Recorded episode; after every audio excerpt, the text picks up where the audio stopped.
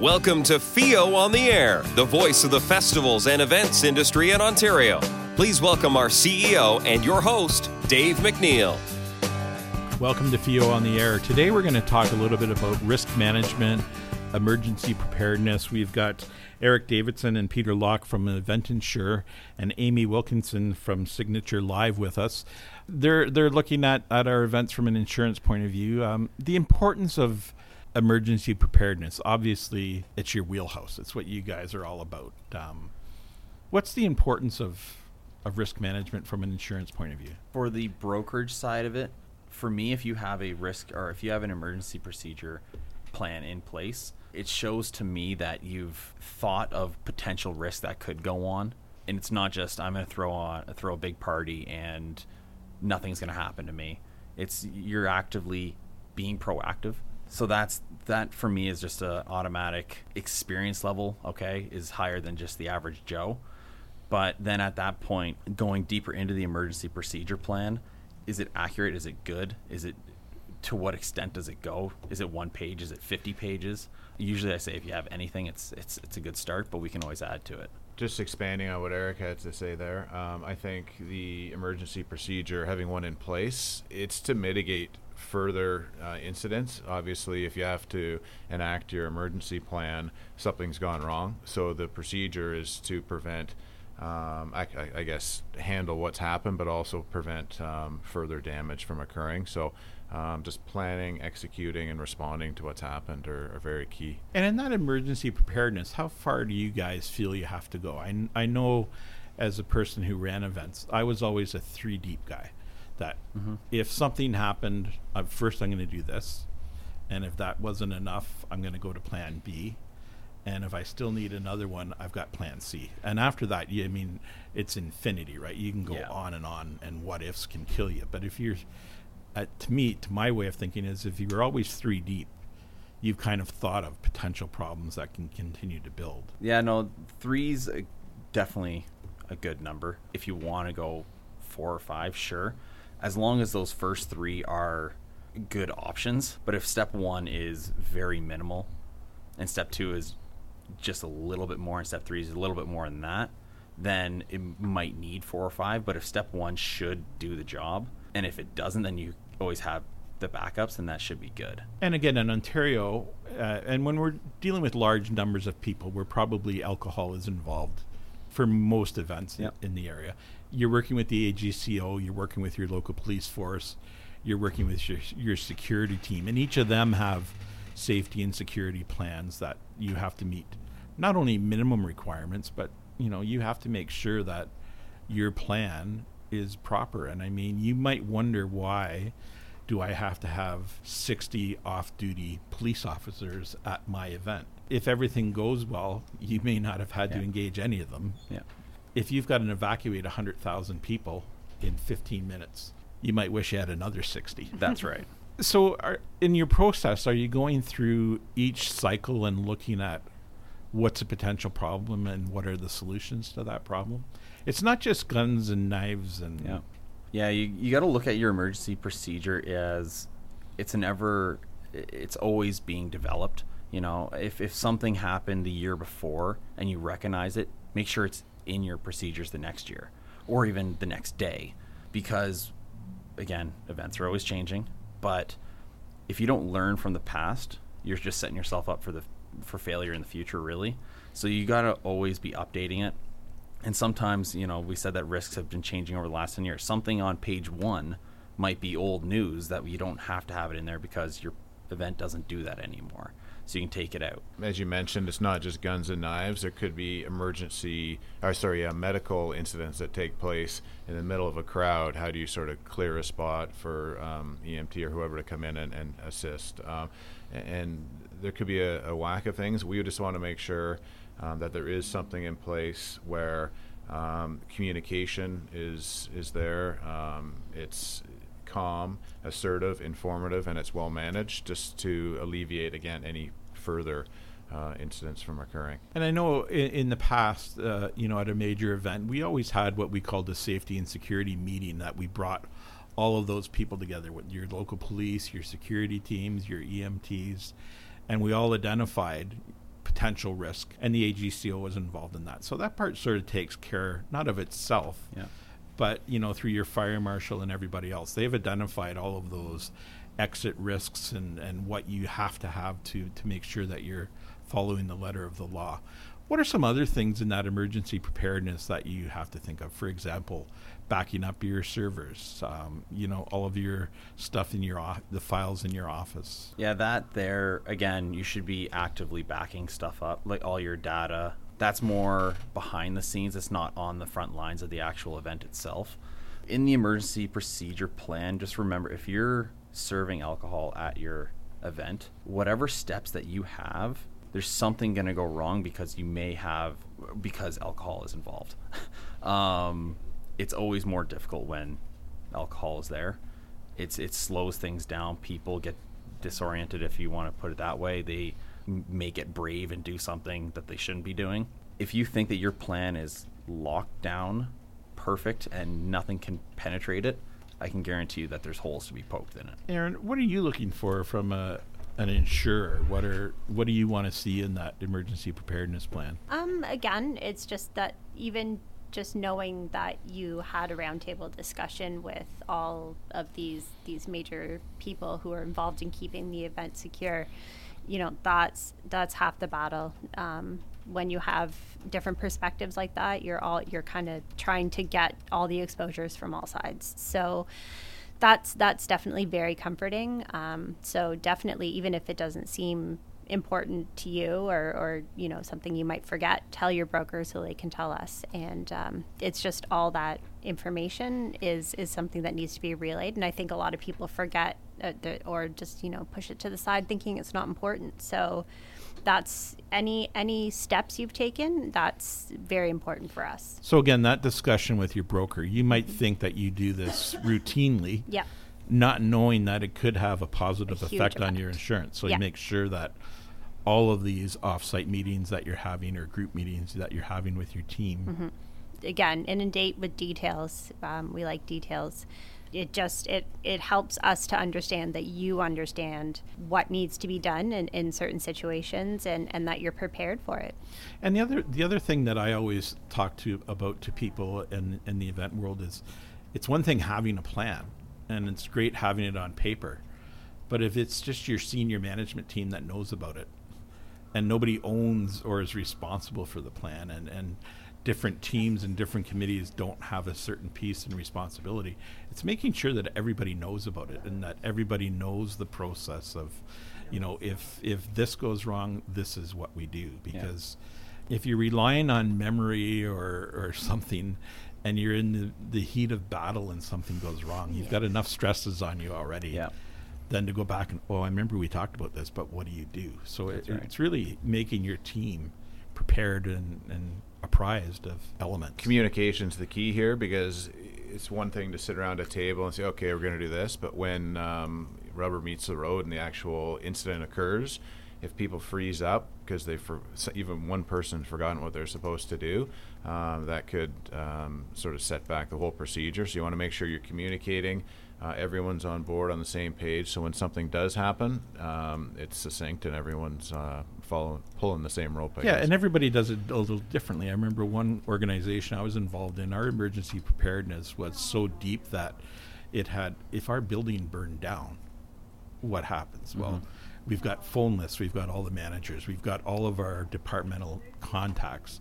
We've got a location set up in a hotel that in their vault, they've got backup discs. And so, I mean, that's how far and how wide you should think about it. Absolutely. And even if the festival you think is teeny tiny and, you know, this stuff couldn't happen, things happen regardless of the size. And educating your employees and your volunteers is the best way. You know, the volunteers are on the front lines. They're the ones who are, you know, usually handling all, you know, the crowd control and making sure that, you know, there are no issues. So, you know, you wouldn't want a volunteer to basically throw their hands up and say, I don't know what to do in this situation. So the communication piece, you know, should be trickled down from the top to the bottom, basically. Yeah, to go on that, when everyone knows what they're doing and it's been communicated properly, people the people who are supposed to be directing people who have come to the events, it's important that they stay calm, because if they're not calm, people who are trying to get out of there to save their life are going to start freaking out, and then it's just total chaos. So as long as everyone knows what they're doing, and even, you know, whoever's running it right at the very top, if he starts freaking out, or she, then next level management is going to start freaking out, and then it's just going to trickle down, and then you got that volunteer who's trying to get their 40-hour service for high school. They're going, what am I doing now? And they just start freaking out as well. So it is the trickle effect, and as long as everyone knows what they're doing and stays calm, it should go pretty smoothly. And I think it's important to watch what's going on around you too. Like, risk management's not new, but in the festival and event world, like we were talking about, you know, the Vegas shooting, the up over the curbs, and the Danforth, and each of those things now makes you look at your festival different.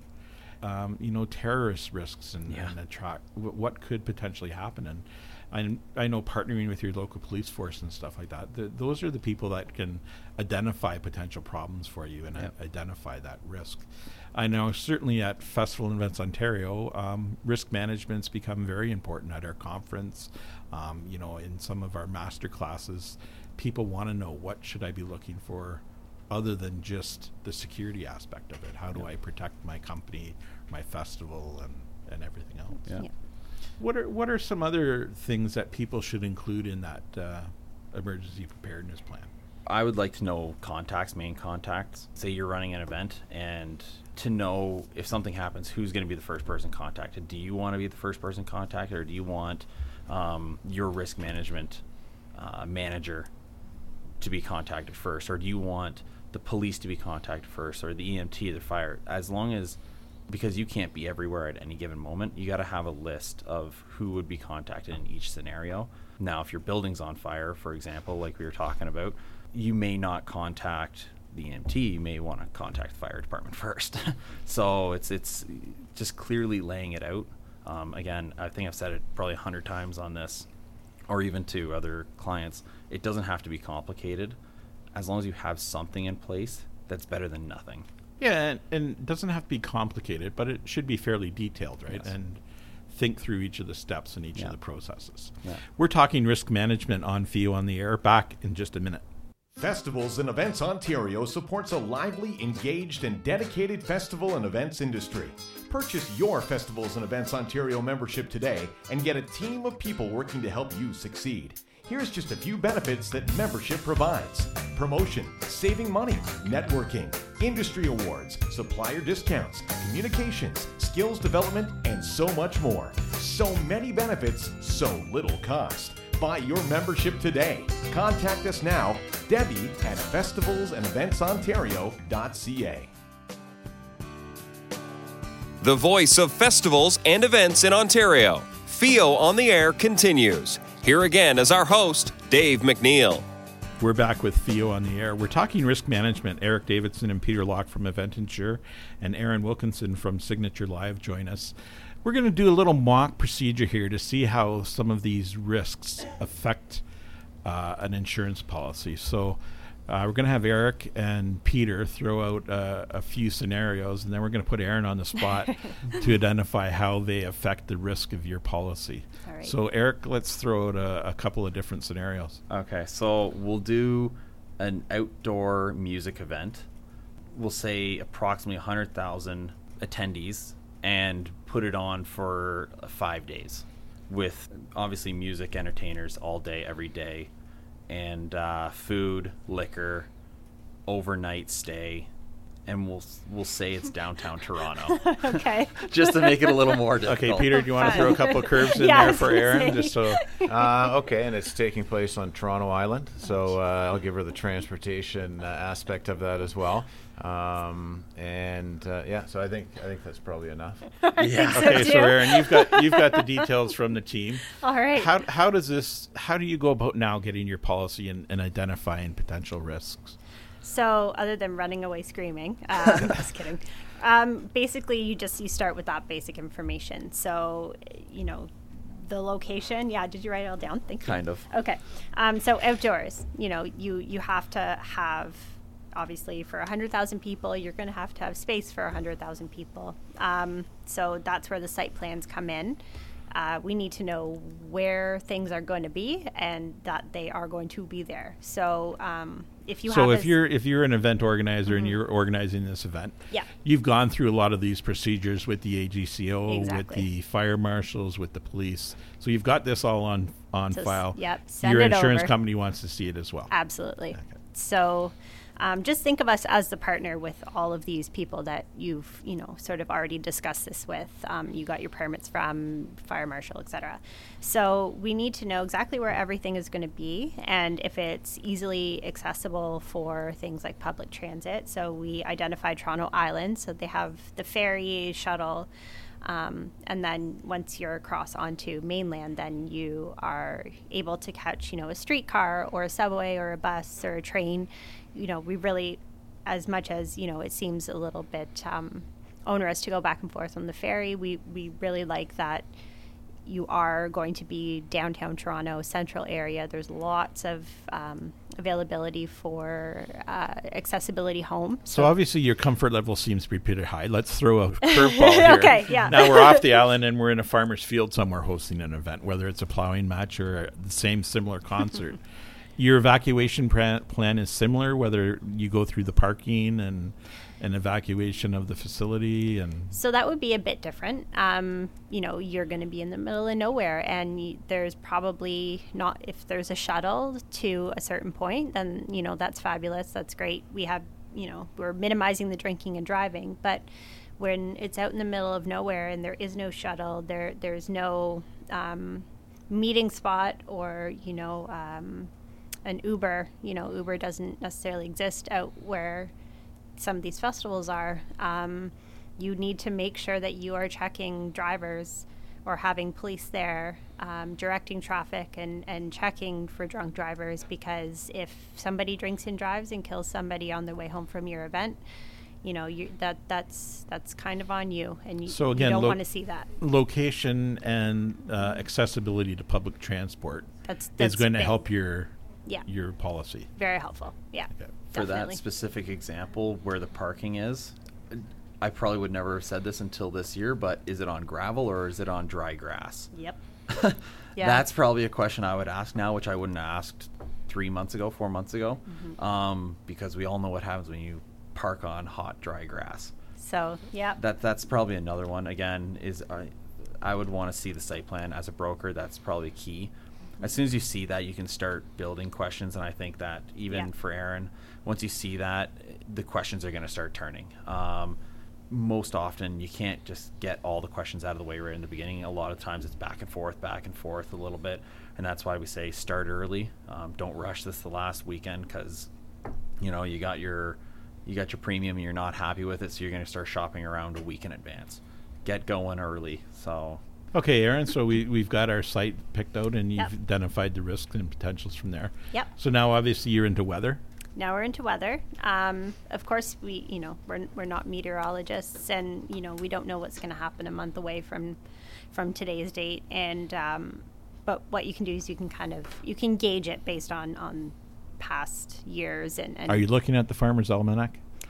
I personally am not. If you would like to, please feel free to go ahead. I actually use the Canadian Meteorologist website, and it basically details all the weather-related events per month for X amount of years back. So, I guess it's the updated version of that. For an outdoor festival, mm-hmm. is there an ideal time or period? That's and that's the funny thing, because the weather is ever changing. It's not the same as it was 10 years ago. We had an ice storm in April this year, and as far as I remember, April was just, rainy, a little bit cold, not ice storm territory. So, in August we could have a ton of rain. We could have absolutely no rain. So there's no ideal time anymore. It's more just doing what you can to be prepared for snow, rain, sun, whatever, so it's there's no ideal time anymore. And as a planner, this weather policy, mm-hmm. is it better to book it up front and as early as possible rather than obviously if you're waiting 2 weeks out, your potential to forecast what might happen? So personally at our firm, we only we will only bind coverage 14 days prior to the event at a very if it's tomorrow, we won't underwrite it because, you know, that's very standard. Yeah, that's 14 very days standard. Is normal. Yeah. 14 days. Standard. And then, you know, usually I would say 60 days out would be probably the max. Again, we can't plan for something that's going to happen 60 days, which could or could not happen. So, you know, it's not something we would bind way in advance, but also not too close to the. So then you're getting into your artist contracts and. Absolutely, yeah. So what should events look for there and share with the brokers and yourselves? So we need to know every act. We need to know how long they're going to be performing for. If it's a single artist, that's sort of one thing. So versus a band where, you know, you have a 5-piece and, you know, the lead singer gets laryngitis and can't go on. So you need to determine, is it one person that's going to be called the show off? Is it three? Is it the whole band? Versus, you know, just a single performer where if they can't perform, you know, you can probably back up with somebody else. So there's that. You have to go through the guarantees because, as we discussed on another show, you have to pay those. So, you know, if X performer is demanding $500,000 just to appear, you know, that needs to be paid regardless. And so that's something that is factored into how we sort of come up with our premiums in terms of non-appearance. Do you have an example of what might a premium be on a $500,000 a day artist? Depending on a cancellation clause. It depends on their age, unfortunately.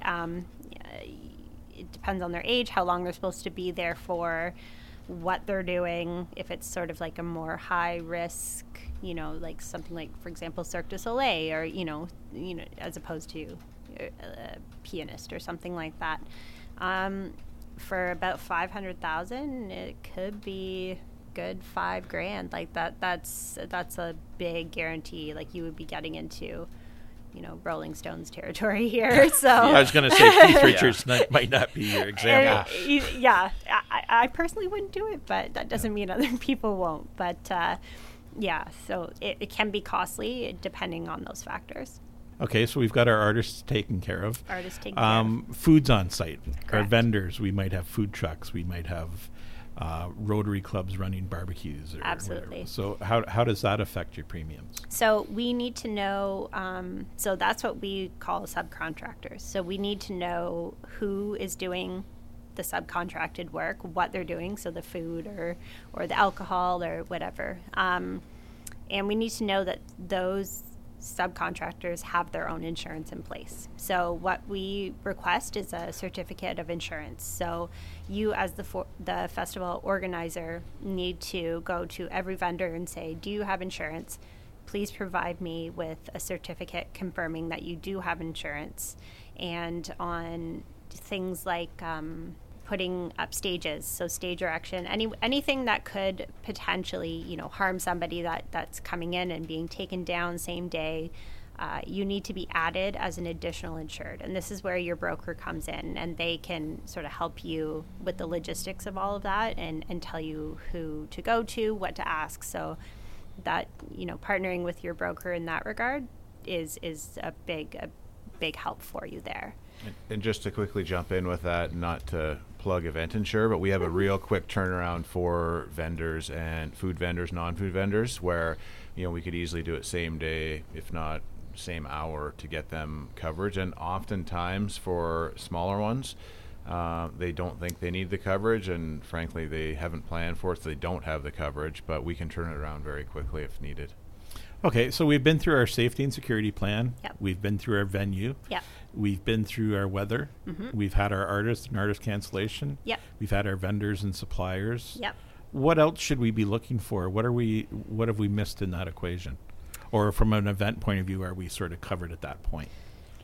On a very, very high level, that's kind of the basics, I would say. And then there are nuances. So, for example, you know, you have some music festivals where it's music, but then they also have, you know, things like BMX biking on a side stage, or fire breathing, or, you know, and those things sort of take their it's so almost like a, exactly. Yeah. So you almost need a full separate set of questions for those side events, kind of thing. So if it's just straightforward music, that's, you know, on a very high level, the basics.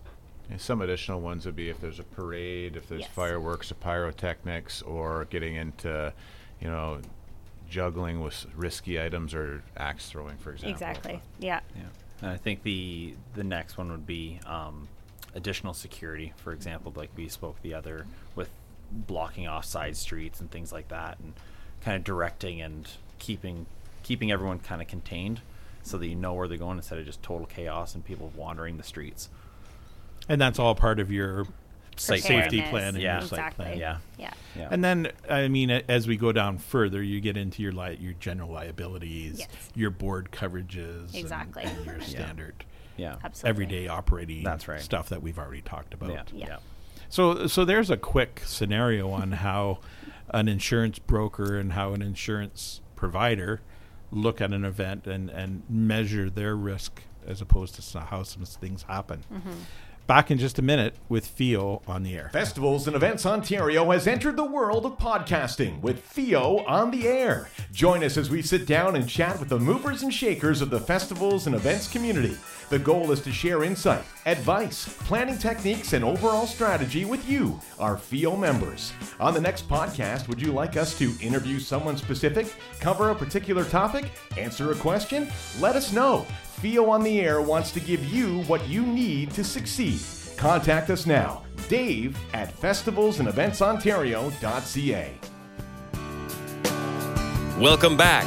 Feo on the Air continues. Here again is our host, Dave MacNeil. We're back with Feo on the Air. Eric Davidson, Peter Lough from Event Insure, and Aerin Wilkinson from Signature Live to join us. And we're talking about risk management and emergency preparedness. So let's just do a final around the table.